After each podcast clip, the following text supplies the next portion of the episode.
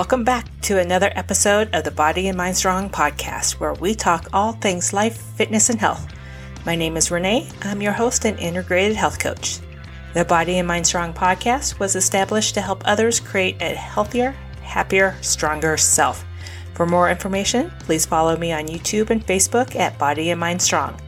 You can also find me at www.bodyandmindstrong.com. I hope you enjoy the following podcast.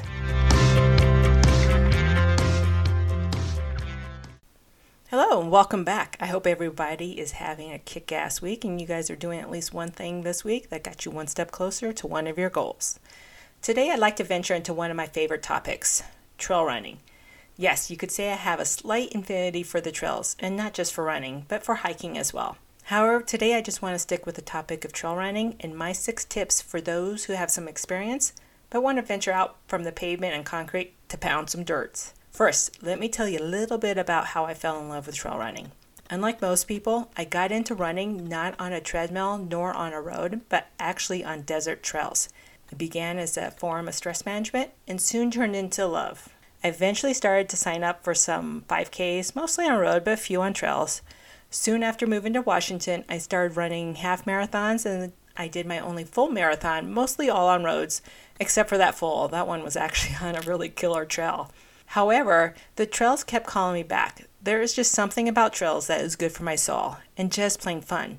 There is nothing like jumping over logs in the forest or running through the Sonoran Desert after a rainstorm. Now let's get to my 6 tips.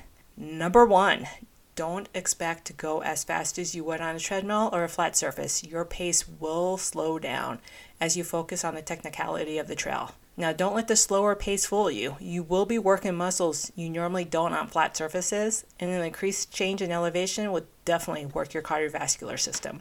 In addition, it's common practice to walk uphill. Even the elite will do this during their ultra races. So focus on running the flat and downhills, and then save your energy for when you're going up. Number 2, pick up your toes or face plant it. Trust me on this one. Just trust me. Unlike paved roads or the treadmill, dirt trails have fun little obstacles like rocks and roots that stick up just enough to trip you if you're not paying attention.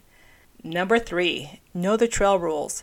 Observe trail rules like staying to the right and passing on the left. When it comes to who has the right of way when meeting on a trail, it goes as such. Bikers yield to hikers, runners, and horses. Hikers and runners yield to horses. And downhill traffic yields to uphill traffic. Now, it's not uncommon for me to step aside when I see a bike coming, especially if they're coming fast, as it's easier for me to step aside than it is for them to stop. It's just basic courtesy, and you actually will find that there is a lot of that out there on the trails, especially with true trail lovers. One last rule, leave no trace. Make sure you pack out what you pack in. Number 4, be prepared. The further out from civilization or the longer the trail, the more prepared you need to be. Make sure you have adequate gear like a pack to hold your water, some calorie source, especially if you're going to be out longer than an hour. And depending on the weather, an extra layer of clothing like a long sleeve shirt or lightweight jacket. In addition, take a map or study one before you go. Now, most cities will actually have the maps of the trails on their website, and even in the small parks, still take a look and have general idea of the layout, as it's not uncommon to take a wrong turn out there. Now, some areas will actually have maps on the trails, but don't rely too heavily on those, as I found some of those to be inadequate and allowing you to figure out where you're at.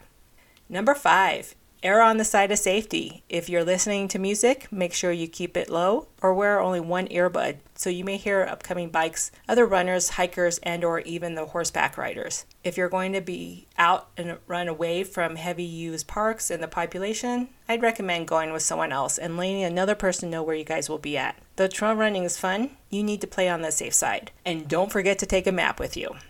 Number 6, finally and most importantly, just have fun with it. Enjoy what you're doing and take in nature. Not only is it great exercise, but being outside does wonders for your mental health. It has been proven that both exercising and being out the outdoors helps one manage stress, depression, anxiety, and even PTSD.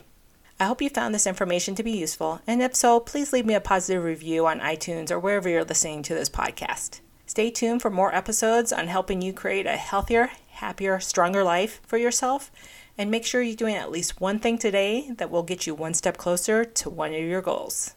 Have a great weekend.